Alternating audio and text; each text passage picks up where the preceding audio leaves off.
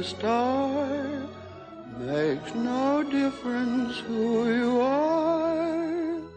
Anything your heart desires will come to you. If your heart is in your dream, no request is too extreme. When you upon a star, as dreamers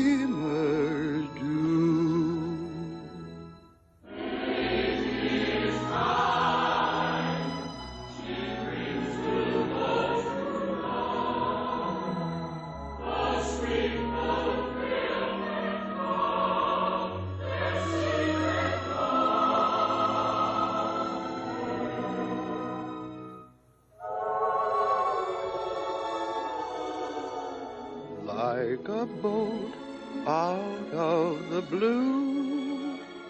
Fate steps in and sees you through. Hey guys, and welcome back to another Schlock and Awe Quickie review. As always, I'm Lindsay Wilkins. And this week, I'm going to be looking at the 1940s Pinocchio. As in, I tried to watch 15 minutes of the new remake directed by Robert Zemeckis, and I couldn't do it. Whatever Jiminy Cricket was doing was too much, and I don't know why they had to explain the backstory of all the clocks, but I bailed after 15 minutes. Um, there is a reason why I haven't really watched any of the Disney live action remakes. For me, it's like putting a hat on Malibu Stacy. Wait, don't be fooled. She's just a regular Malibu Stacy with a stupid cheap hat. She still embodies all the awful stereotypes she did before. But she's got a new hat. It adds nothing.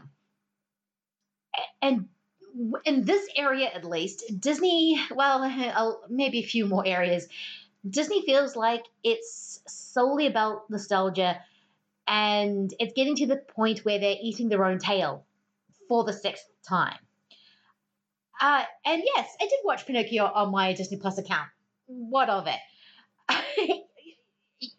okay, yes, there is a. I know we talked about this on uh, the episode that's just been released before this on Fantasia about how you have to put certain things fr- that I put certain things from Disney in the same box. Um, their more corporate stuff, that is where their live action stuff really kind of fits um, in for me with that. And the the idea of them doesn't work because the 15 minutes I was watching a new Pinocchio, all I could be thinking of is I could be watching the original. And so that's what I kind of did. There's absolutely nothing wrong with nostalgia.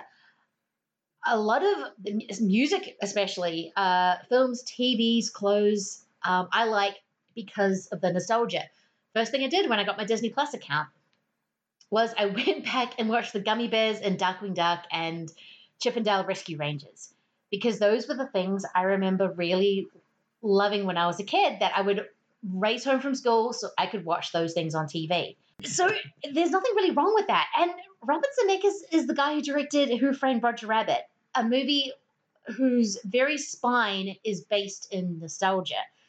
This is a movie that has, is all about the, Looney Tunes with Bugs Bunny and Mickey Mouse, and I don't know what those collective Donald Duck and Goofy were called, but that's what that movie is about.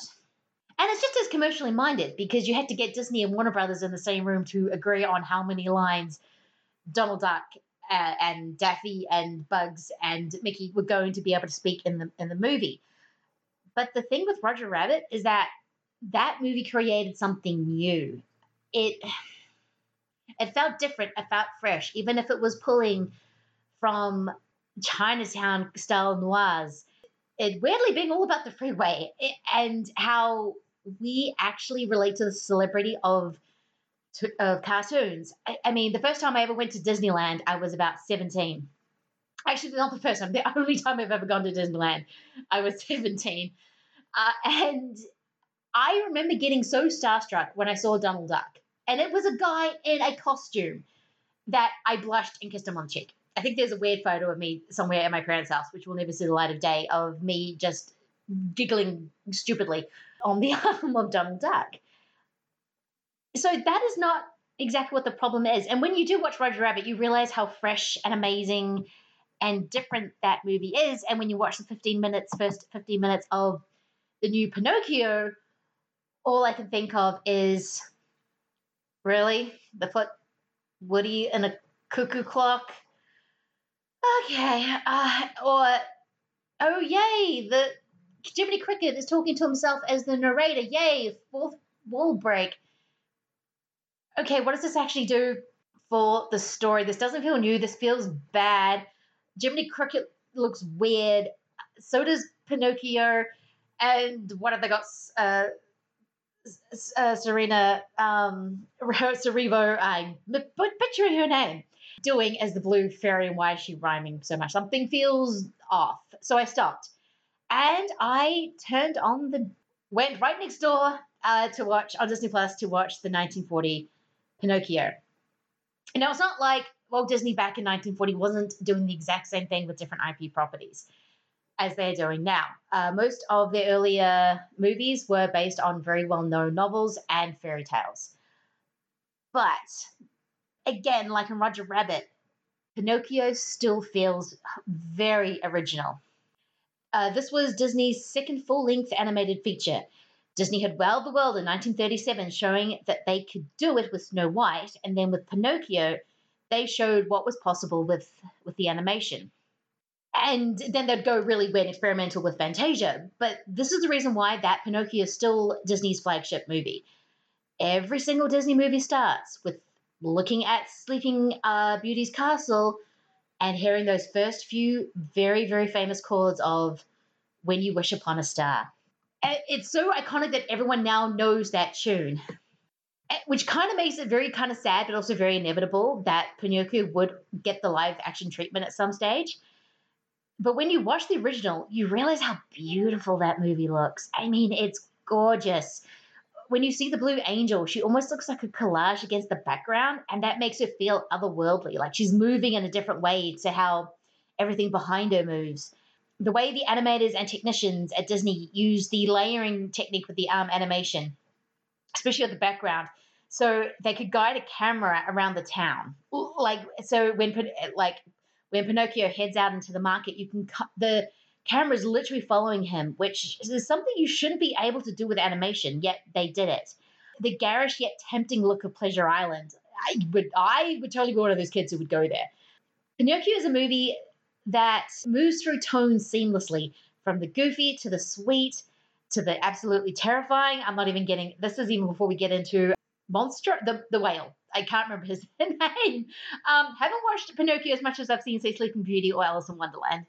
But the Pleasure Island sequence is truly horrifying, uh, considering it's turning children into donkeys for the purpose of trafficking and slavery. Lamplight's uh, transformation is one of the great feats of animation. As the body parts start turning, turning into like the ears, and then he gets a tail, and then he gets his furry face, and a slow realization of horror on Lamplight's face when he realizes what's happening, and as it switches to shadow. Uh, Lamplight sounds truly in pain as he finishes uh, trans- transforming. It reminds me so much of an American werewolf in London. Just the pain and the sl- and the growing and everything like that. Especially when you see him move completely into anamorphic donkey. It's it's amazing and yet truly terrifying. And the friggin' whale monster is an amazing looking kind of monster. He's especially when you're inside with you with Geppetto in the boat and he's um and you realize that oh no, Geppetto's fully accepted that this is being inside the whale is fully his home now. Like he's just catching fish and he's just waiting for him to eat more fish so he can literally also ca- catch some of the fish. Um, there's also this, there's this amazing ecosystem in there as they will probably be eventually digested slowly. Um, it's like another 2020 movie, which I won't go spoil yet but it's truly horrific. Just the imagination that they were able to put into it. I mean, the fact that fox and cat are anamorphic creatures, just because it, it, it gives a sense of fun to the movie that I that at least the first 15 minutes of the Pinocchio doesn't have, and I haven't seen any of the Lion King's Aladdin's Cinderella's Sleeping Beauties to actually know if they are missing or have that same thing. I just I've never had any interest in watching these because I'm literally just like, well, I could just go watch Sleeping Beauty. Why do I need to see the animated one and knowing that it's not and Dan Stevens is the beast, but he's why would I want to look at the beast if I could not look at Dan Stevens? I can watch the guest for that. I don't know. I have a I do have a big mind block with those ones, and but it just really feels cheap, corporate, and so. And as I said, kind of putting a hat on Malibu Barbie. I don't know how else to really explain it. But Pinocchio, but when you really get into it, and when you're really watching the original Pinocchio you kind of realize that it's a classic AA, AI story. In fact, it is like Spielberg and Kubrick's AI or The Bionic Man or every other robot movie you've seen. It is what it is what it means to be human. And of course it starts off with a wooden puppet who is then transformed by a wish and then his uh, good deeds because Pinocchio is a very moralistic story. I haven't read the original text, so I don't know how closely it relates to it, but Disney had did have a habit of sanding the edges off um, a lot of his a lot of his movies. Um, though when you watch Pinocchio, you wonder how many um, things have been sanded off because that it is still a very brutal movie in some some ways. Um, but it is about how to be a good human and very simple, but it's still very simple terms. But it is about how to be a good person. Um, be a good boy. Listen to your parents. Go to school. Don't talk to strangers, especially if they are a fox um, or ha- hang out with kids called Lamplight. And absolutely, under no circumstances do you ever go into the arts anytime, under any circumstance. Not in this economy. You will be locked in a cage. It is a story about why not to lie, because Pinocchio's nose will grow, which is an adorable scene. I forgot how um, extravagant his nose got. Like it literally turned to a, a tree and then went through through the seasons. There were birds. Uh, it really goes all out in that respect. The, the 1940 Pinocchio movie is a monumental movie. It is maybe one of the best animated movies of all time. Disney has copped criticism for doing this in the past. I mean, The Lion King is the perfect example. Just because you throw Beyonce at it doesn't mean it's going to be good. I can't really say that because I've never actually seen the live action Lion King, which is absurd because it's technically not live action. It's CG because you're not going to get lions to do, what the Lion King needs to do. And I stayed away from that one because I have a lot of nostalgia for The Lion King. I watched that movie so many times, same with Aladdin. I just, that is part of my DNA. But watching the first 15 minutes, which again, not a full review, I haven't seen the full movie, but it just kind of, the first 15 minutes did feel cheap. And then when you go back to watch the original, there is extravagance to it. There's the technique of art. And I don't think either version would have been easier to make because trying to make the new Pinocchio would have been difficult. And if you know anything about Robert Robert Zemeckis, he is a stickler for detail. But kind of like watching, kind of like play, watching uh, Steven Spielberg's Ready Player One. There was I always it feels like his heart wasn't in it. And when you watch the 1940 Pinocchio, you can feel many beating hearts. You can feel the sweat and tears of and ingenuity of everyone from the colorist to the outliners to the people doing the the layers of panels of animation to the actual head um, animation. You can feel every single one of those sweat and tears going into it. Yeah that's why it is one of the greatest movies ever made. This is the reason why when You Wish Upon a Star is such an important flagship song for the company. You know what? Watch the original. You already have Disney Plus. Most of you do. Most of us have sold, us, sold ourselves to Disney anyway. So watch the original. A remake does not change how you feel or changes the original in any way. It's still there. It has always been there for you to go back to, no matter how often movies get remade. And there are some good remakes and there's some bad remakes. It's like all movies. So you can just go, you can go back to the original. You never have to go, well, they've ruined that for me because they haven't. There's always the original for you to go back on that you enjoy. And I can go back and watch many other Robert Zemeckis, Zemeckis movies that I love Who Framed Roger, Roger Rabbit, Back to the Future, Death Becomes Her. Even Allied, which I kind of like, actually, weirdly, funnily enough. Yeah, Pinocchio is a really fascinating, interesting, beautiful watch. It's very sweet, slightly naive at some points, and then sometimes it is so adult. And it's never speaking down to anyone because this was not meant, Pinocchio was not meant, I don't think, to be a specifically children's movie. It was just a movie.